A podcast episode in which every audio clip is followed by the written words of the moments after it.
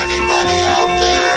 Roll up, ladies and gentlemen and children of all ages, books, comics, sci-fi, TV, and film, live from the Palace of Glittering Delights. And here, host, Dr. Leyland. Growing up, one of the constants of the long summer holidays was that there would be some Gerry Anderson on the telly. Gerry Anderson's TV work is now the stuff of legend, an influence on many generations of gogglebox-addicted kids who couldn't tear their eyes away from the spectacle that unfolded before them. But back then, Anderson was a veritable prince without love in his own land. Anderson's work was primarily in the arena of puppetry. Not the shoddy puppet work you saw down the pier at Blackpool, no.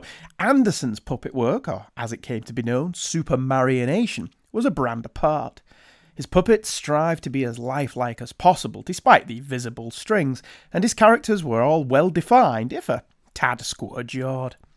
He surrounded his puppets with sets and SFX so sumptuous that many of Anderson's team went on to hugely successful careers, with David Tomblin working on Raiders of the Lost Ark, and Derek Meddings go on to provide special effects work for Superman and the James Bond films.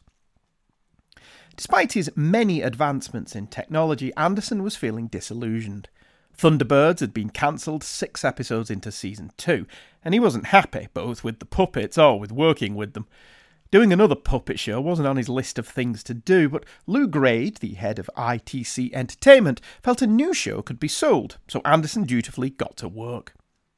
His first task was making the puppets more proportional.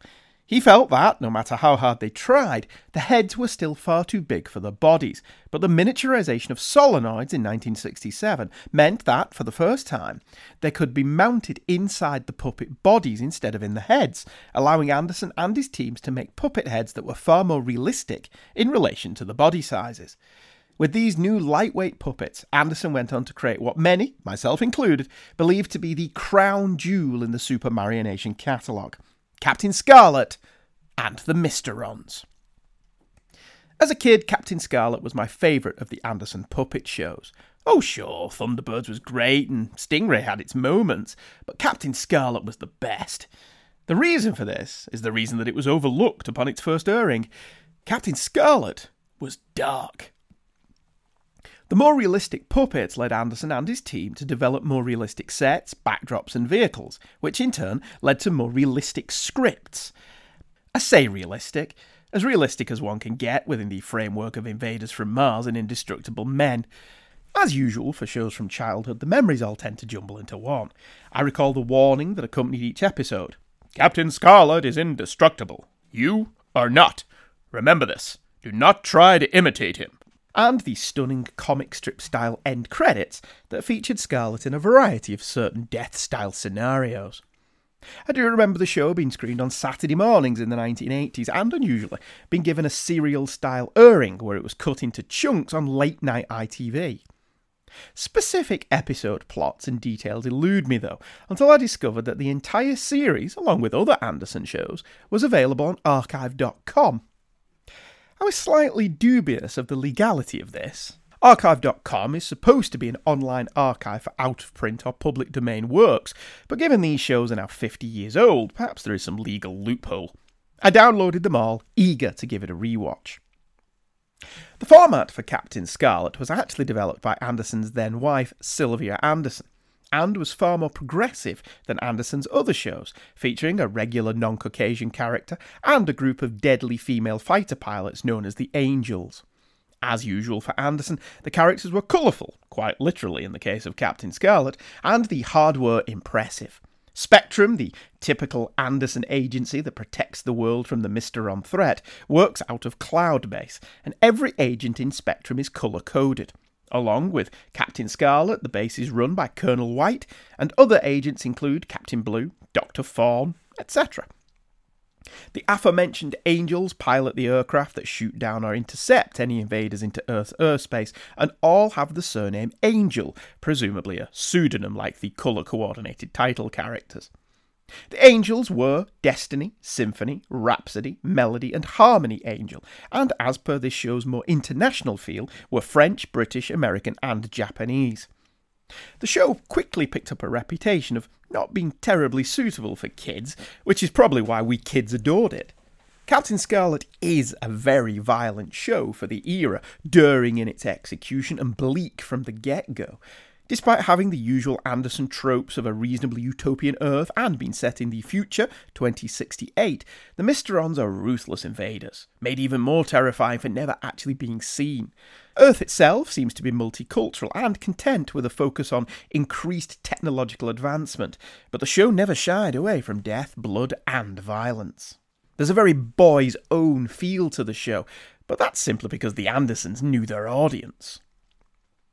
The first episode of the series, and the one that sets the template, albeit very unusually for the series to follow, is called The Mysterons, and we'll do a deep dive into this episode in a moment after we play the really rather funky Barry Gray theme tune. Captain Scarlet! Captain Scarlet!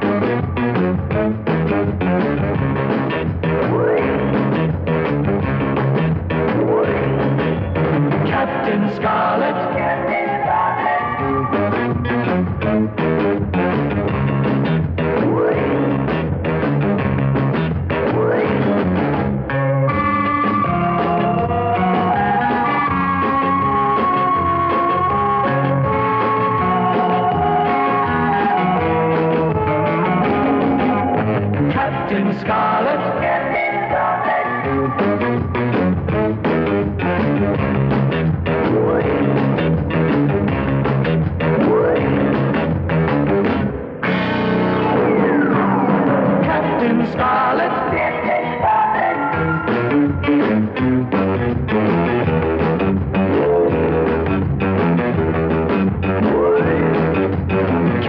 Scarlet.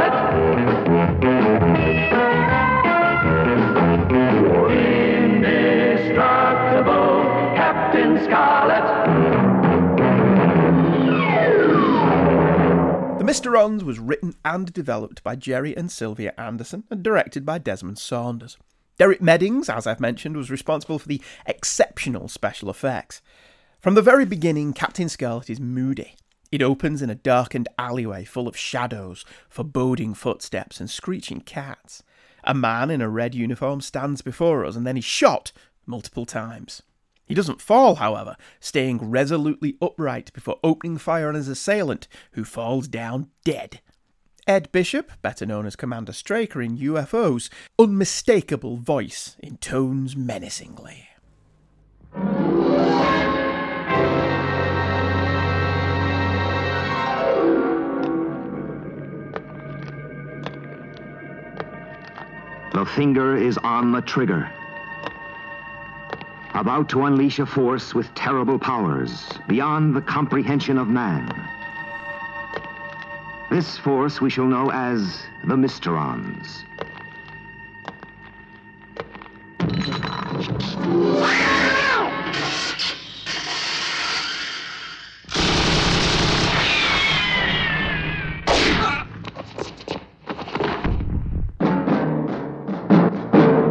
This man will be our hero, for fate will make him indestructible. His name, Captain Scarlet. After the opening, on-screen captions establish that it's Mars, 2068. Mankind's exploration of space has got as far as the Red Planet, where three astronauts/pilots/what-have-you in an exploration vehicle stumble across an alien city. The aliens prepare to greet us, but the ever-fearful mankind open fire, believing the Martians' attempts at communication are an attack. This careless act causes the Mysterons to vow vengeance against the Earth, stating that they will assassinate the world president and follow that up with the extermination of all life on Earth. From these opening minutes of the show, we're setting up the Mysterons to be slightly sympathetic. We did attack first, we made no attempt to communicate, and this is pretty much on the head of the explorers. I don't know that Gerry and Sylvia really thought this through. I mean, on the one hand, it's quite courageous to establish that the Earth is the bad guy right from the get-go, but I presume we aren't meant to spend the rest of the series thinking that we deserve what we get. The Mysterons have learned control of matter transference, and they quickly rebuild the destroyed city in the blink of an eye, and then they kill all three of the explorers. On Cloud Base, Colonel White orders Lieutenant Green to launch the Angels. The Andersons were really ahead of their time with the design work of these shows, and Cloud Base is a lovely, if impractical, base, hovering, as its name suggests, in the clouds. The Angels fly aircraft that looks like a futuristic update of the Spitfire crossed with the Interceptors from UFO. Down on the ground, Captains Scarlet and Brown are driving Scarlet's wonderfully weird car, which made another fantastic Anderson dinky toy. Scarlet's car is red, obviously, and has a rather thick body with a fin on the roof, which swoops downward into a sharp point at the front where the bonnet is. It actually looks like it could do with being a little bit longer to accommodate its proportions. Nevertheless, every kid in the land wanted a Captain Scarlet car, just as they had wanted all of the Thunderbirds, particularly Thunderbird 2, and just as they would want a Space 1999 Eagle in the future. Again, Anderson was ahead of his time, being at the forefront of the merchandising potential of his shows. Scarlet and Brown are tasked with meeting the world president, and they are to escort him to Spectrum's safe house. The scene has a lot of exposition to it, but Barry Gray's music is proper foreboding. As they talk, the lights change, dimming from the warm, naturalistic tones to a cold blue, creating a moody feel, just as Scarlet tells Brown that he feels like the Mysterons are watching all the time. His instincts are true, and the car's tyres suddenly explode, and both Brown and Scarlet plummet off a cliff. It looks like curtains for our heroes, whose bloodied and battered bodies are seen at the foot of the cliff, but Scarlet's body is dragged away by Captain Scarlet! Holy shit, what an opening! Death, destruction, car crashes, blood, aliens and cool spaceships. My God, TV shows today could learn a thing or two from this. No wonder people had issues with their kids watching it. There's a real palpable feeling of, what the hell is going on? On Cloud Base, Captain Scarlet delivers his report to Colonel White, whilst Captain Brown takes the President to his safe house. Wait a minute. Back up a section here. Brown and Scarlet are dead. No, really, what the hell is happening? The Andersons are writing a script, ostensibly for a kid's show, that doesn't spoon-feed them with the plot. That's what's happening. Fair play to them. Brown tells the world president of all the precautions that Spectrum have put in place for him, then escorts him onto the Spectrum building. The scene is again scored to be eerie and uncomfortable, and we see an Anderson staple. See, the puppets for Captain Scarlet were better than the puppets for Thunderbirds on a technical level, but this realism meant sacrificing weight, and as such the puppets couldn't move as well as the other earlier puppets. To that end, real people were filmed for inserts when the character had to remove things from their pockets or press buttons. It's a lovely little touch that never fails to bring a smile to the Anderson viewer's face. Anyway, Brown takes the president to his office in the building where he sits down and starts smoking.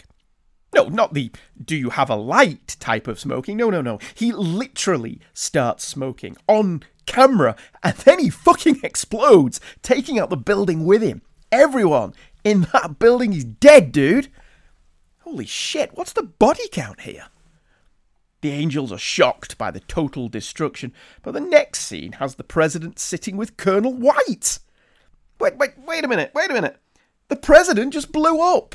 This entire episode is just such a magnificent mindfuck. No wonder kids of our generation are so delightfully screwed up. Colonel White shows us a video explaining what really happened. As Colonel Brown blew bits of flesh and brain matter all over the president's suite, the president pressed a button and was whisked away through a wall. Given the total destruction of the building, as confirmed by the Angels, I'm not entirely sure where the president actually went, but maybe there was a tube to an underground corridor like in Batman Forever. Given that the president seems doped up on Xanax all the time, Colonel White has to explain what's happening, and Colonel White is baffled by Brown's defection. He tasks Captain Scarlet with making sure the president is safe at all times. But the audience is yelling, Scarlet's a bad guy! This is some tense shit. Scarlet takes the president aboard the plane and the Angels accompany him. However, Brown's body has just been found next to the ruins of Scarlet's car from earlier in the show. It seems to have taken Spectrum an awful long time to find that body, and the lack of suspicion regarding a man who walks away from an exploding car seems awfully lackadaisical. But Colonel White does manage to figure out that if Brown was an imposter, then Scarlet may be too. Nothing gets past him. He orders the Angels to order Scarlet to turn around, and when he ignores the order, the Angels fire upon him, albeit only with a few warning shots. The President tries to call for help, and Scarlet whacks him in the face, causing blood to stream all over his mouth and chin. Jesus! Scarlet ejects and both men parachute down to London, and the Angels follow their trail to a car that just conveniently happens to be parked exactly where Scarlet and the President land. We'll be charitable and assume that this was always Scarlet's plan to eject over this exact position. Whilst the landscapes and backgrounds are wonderfully detailed, it's laughable how empty the London roads are. White orders Captain Blue to pursue in an SPV, a Spectrum pursuit vehicle, which Spectrum seems to have lying all over the world in odd places on the off chance that they may need them. The SPV was another great dinky toy, but for reasons never adequately explained, the driver has to face backwards and use video monitors to steer. The Angels inform Blue that Scarlet only has two routes available to him, so they blow up a bridge on the M21, which won't piss off any computers at all. Maybe that's why there are no cars. With Scarlet forced to the London car view, the Angels and the SPV think they have him. Scarlet, however, has a plan. The Spectrum helicopter is under radio control and is actually a Mysteron plot to pick them both up. This implies that Scarlet was always headed to the car view, so the Angels destroyed a major route for no reason. Captain Black, one of the explorers from the opening, is alive and under Mysteron control. He is working with Scarlet to kill the President.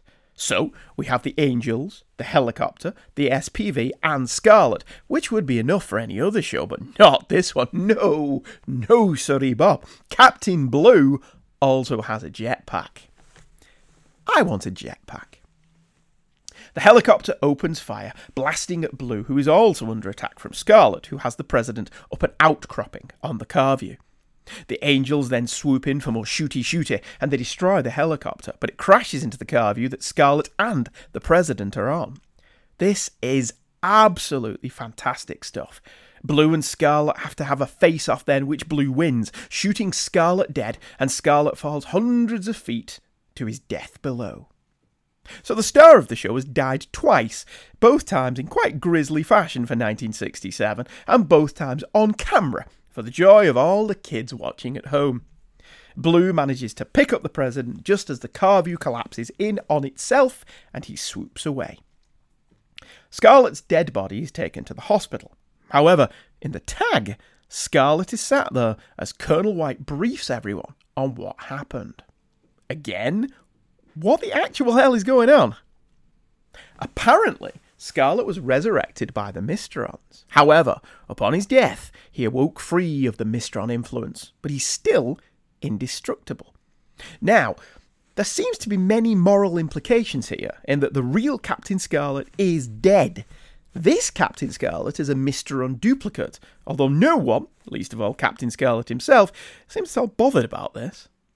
I'm also assuming that the series that followed didn't really dwell on this, although it seems to me to be an enormous cave from which to mine stories.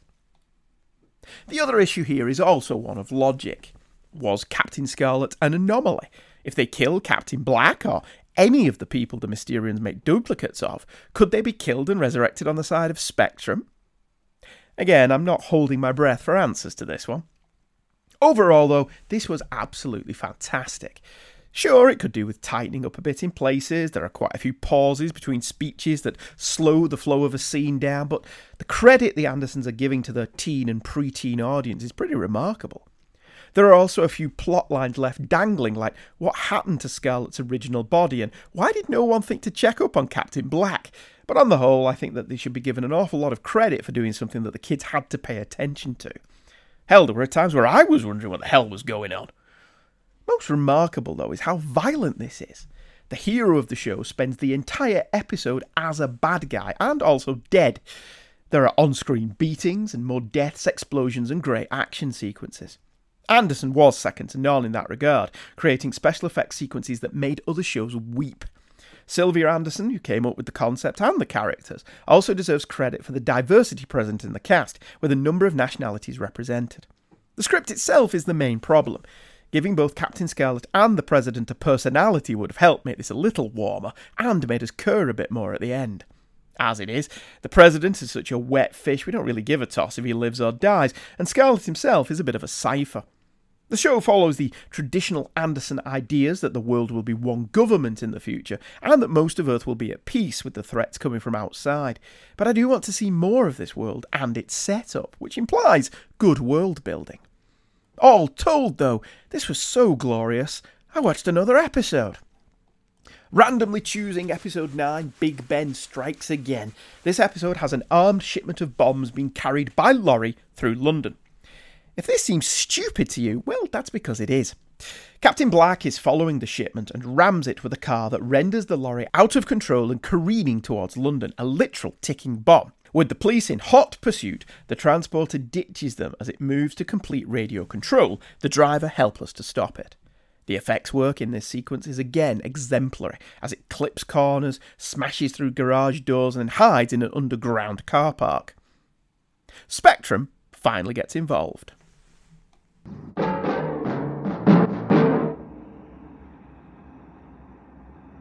Nothing. After 2.5 hours, nothing. A 120-ton transporter doesn't just vanish into thin air. We have every available man working on it, sir. I don't care if it takes every man we've got. That atomic device must be found.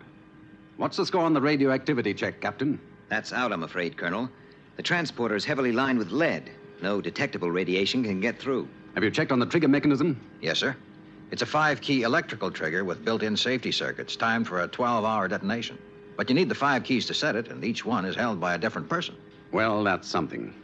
I want that transporter, or the driver, or both, found and fast. Understood? Yes, sir. Sir. The Mysterons intend to destroy London. A high destruction ratio nuclear device vanishes. The conclusion's obvious. Lieutenant Green? Yes, sir? Make this a red alert. With time of the essence, you'd think the Mysterons would just detonate the thing, but they leave the driver, Macy, in the cab of the lorry for a bit and let him listen to some smooth jazz because all that plays on the radio in Anderson shows is Barry Gray. Macy looks around the underground car park and realises that Big Ben is chiming 13 times. What nefariousness is this? Without warning, the bomb starts an automatic countdown and Macy passes out simply because it's a commercial break. 12 minutes late to his own show, Captain Scarlet finally shows up and finds Macy passed out in the street near the river, presumably the Thames. With Macy's help, Spectrum are able to deduce how long they have until the bomb detonates, but with no idea where it is, other than an underground car park, they analyse all available recordings, but think that Macy is talking out of his arse when he mentions that he counted 13 bongs. Scarlet thinks this is all bollocks, and Macy just miscounted under the strain, but Captain Blue isn't so sure, and he calculates the radius that Big Ben can be heard from, and then works out how many underground car parks are in that area. The hero of the show still can't work out what Captain Blue is up to, because, despite being indestructible, Captain Scarlet is still pretty thick. They locate the car park, and realising that Scarlet is as bright as the inside of a cave, Colonel White elects to save Captain Blue and sends Scarlet in to defuse the bomb. After all, he's indestructible. With time running out, Scarlet manages to get the bomb to safety, but is caught in an explosion. That's okay, though. Death can't keep Captain Scarlet down. In a tag, Scarlet, Blue, and two of the Angels are out on a date, and Blue has to explain to Scarlet how he figured it all out. You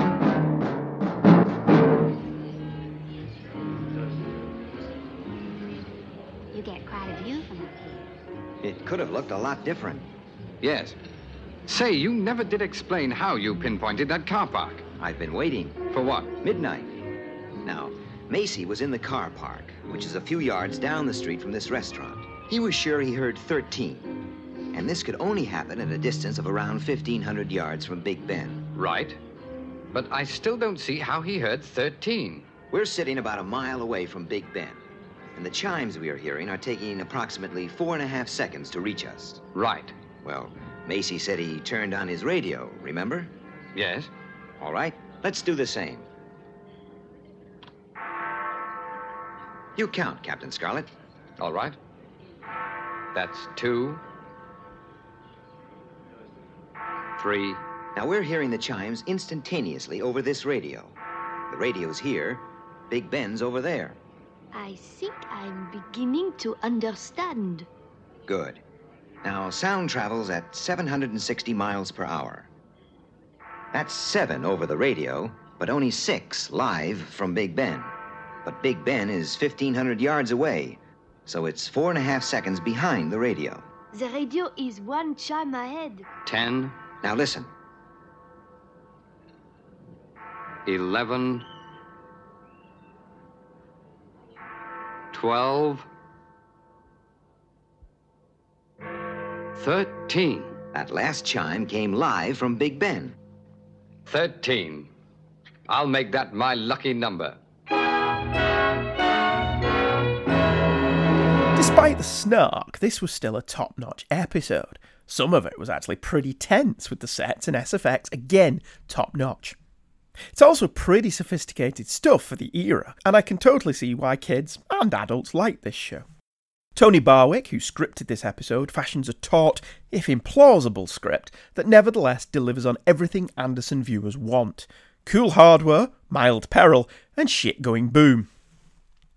The next random episode I checked out was Attack on Cloud Base. This one was from much later on in the series, episode 31, whereas the others were all quite early. On a routine patrol, Symphony Angel is attacked by person or persons unknown and forced to eject over some dusty country. Symphony looks amazingly like Sybil Shepherd in Moonlighting. Anyway, the heat of the desert is too much for Symphony, and she passes out due to heat exhaustion. The Mysterons then inform us in voiceover that they are mustering a full-on attack on Cloud Base. Blue, Scarlet and White brush off any danger Symphony may be in and have a meeting.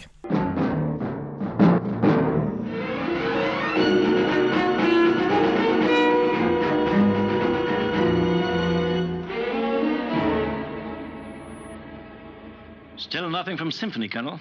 Thank you, Lieutenant. Don't worry about Symphony. We'll find her. Well, I sent for you both to discuss the Mysteron threat against Cloud Base. It had to come, Colonel. This base was an obvious target. I agree, Captain Scarlet. But we must ensure the Mysterons do not succeed. This will be our operational plan. Cloud Base will be sealed from all external contact. Any plane coming within a 100-mile radius will be warned off. And internal security, Colonel?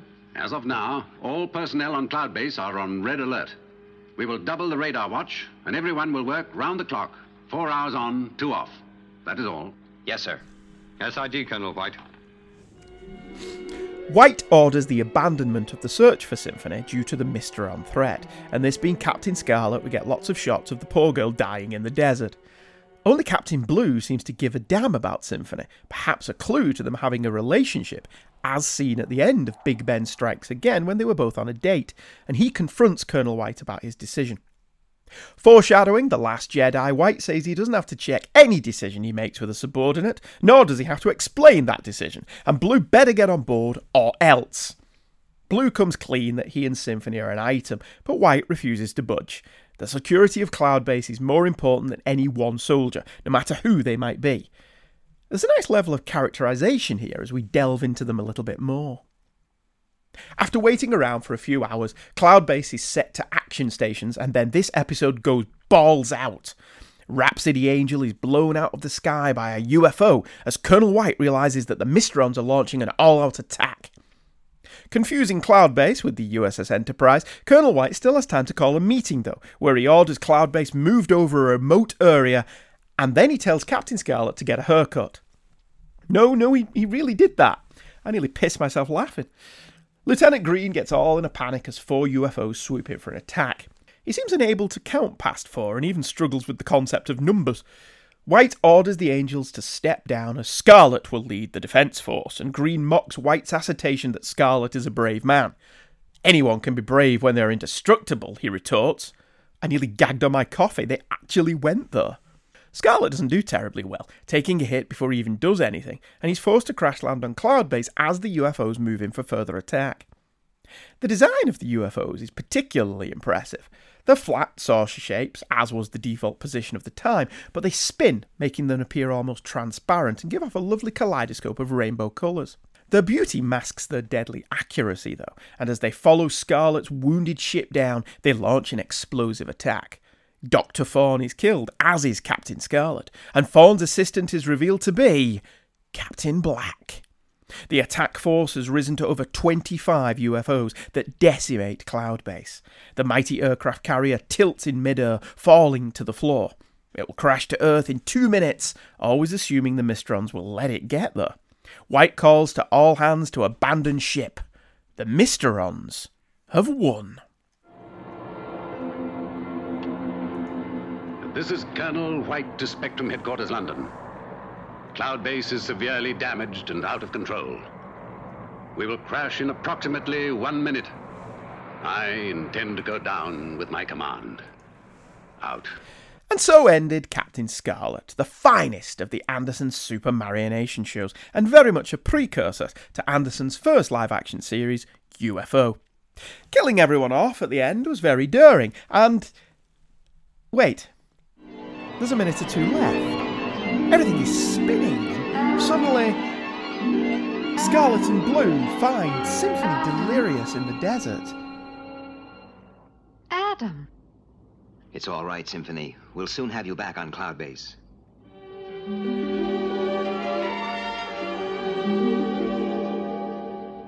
It was a nightmare. A terrible, horrible nightmare.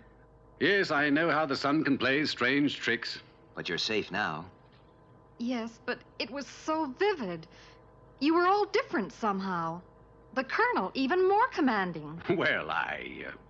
And you, Captain Magenta, so keen and eager to please. Well, I am. I mean, I try. How was I in your dream, Symphony? You were just... Adam. Sounds to me as if it wasn't so bad. No, it was horrible. You were all killed. Even me? Even you, Captain Scarlet. But then, it was only a dream. It was all a dream? Well, bugger me.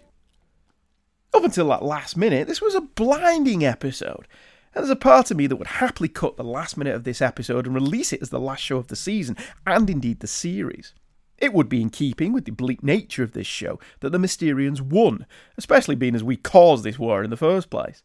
Still, for the most part, this was an edge-of-the-seat episode. Death, death, and more death, followed by explosion after explosion, and as a kid, what more could you want? Captain Scarlet was a glorious surprise, and I'm glad I grabbed these off archive.com. The show had a great premise with a ton of wonderful hardware, and great explosions with oodles of action. Sure, it's a little slow in places, and perhaps taking these episodes and tightening them up to make them 25 minutes instead of 27 would benefit them immensely. But I can see why kids in 1967 loved this, and why it's fondly remembered today. There's a lot of this show that Anderson would dust off for UFO, and given that UFO is easily Anderson's finest 26 hours, that's no bad thing. Captain Scarlet was rebooted as an all-CG series in 2005, which I've never seen, but internet searching has led me to the conclusion that most people consider it a great and worthy revival. Anderson was heavily involved, and the scripts apparently featured all the mayhem of the 60s version, but with added characterisation. It sounds very promising, and looking around I see it's available on DVD and Blu-ray, so I may have to check those out as well. All told, though, Captain Scarlet and the Mysterons comes highly recommended, especially if you have kids. What can be better than a healthy dose of ultraviolence in their entertainment in their formative years? Captain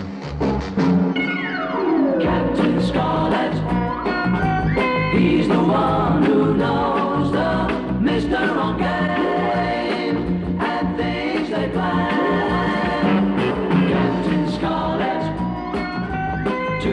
Martian foes, a dangerous name, a Superman. They crash him, and his body may burn. They smash him, but they know he'll return to live again. Captain Scarlet, as the angels are flying, wing to wing, into the sea.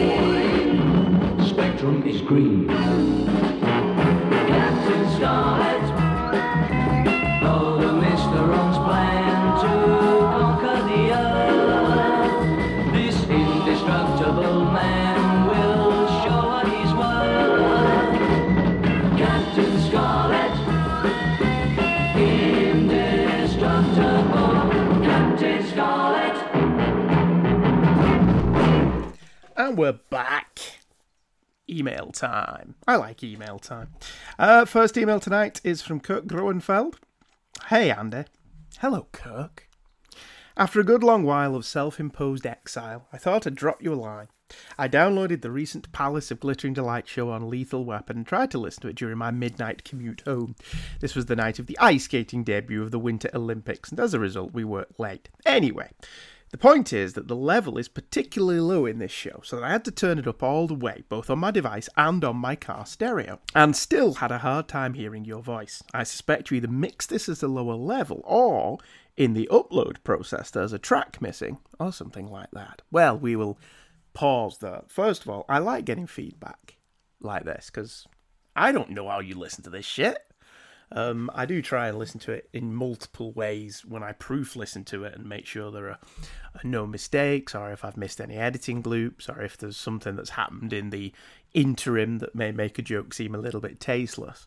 And I did think this one sounded a little bit lower, but I could still hear it in the gym on my earbuds, so I didn't really think of it as much of a problem. Largely it's because with the new setup with the microphone arm and everything, I've been experimenting with the gain and the volume that I record stuff at, just as a way of seeing what sounds better, and you know the drill if you do this kind of thing. And these settings, we had just recorded a Fantasticast with, and Stephen told me this was like one of the best ones we'd ever done in terms of sound, not in terms of quality. I'm not professing to do any quality, but in terms of sound, it was one of the best ones he'd ever done, so I left the settings alone.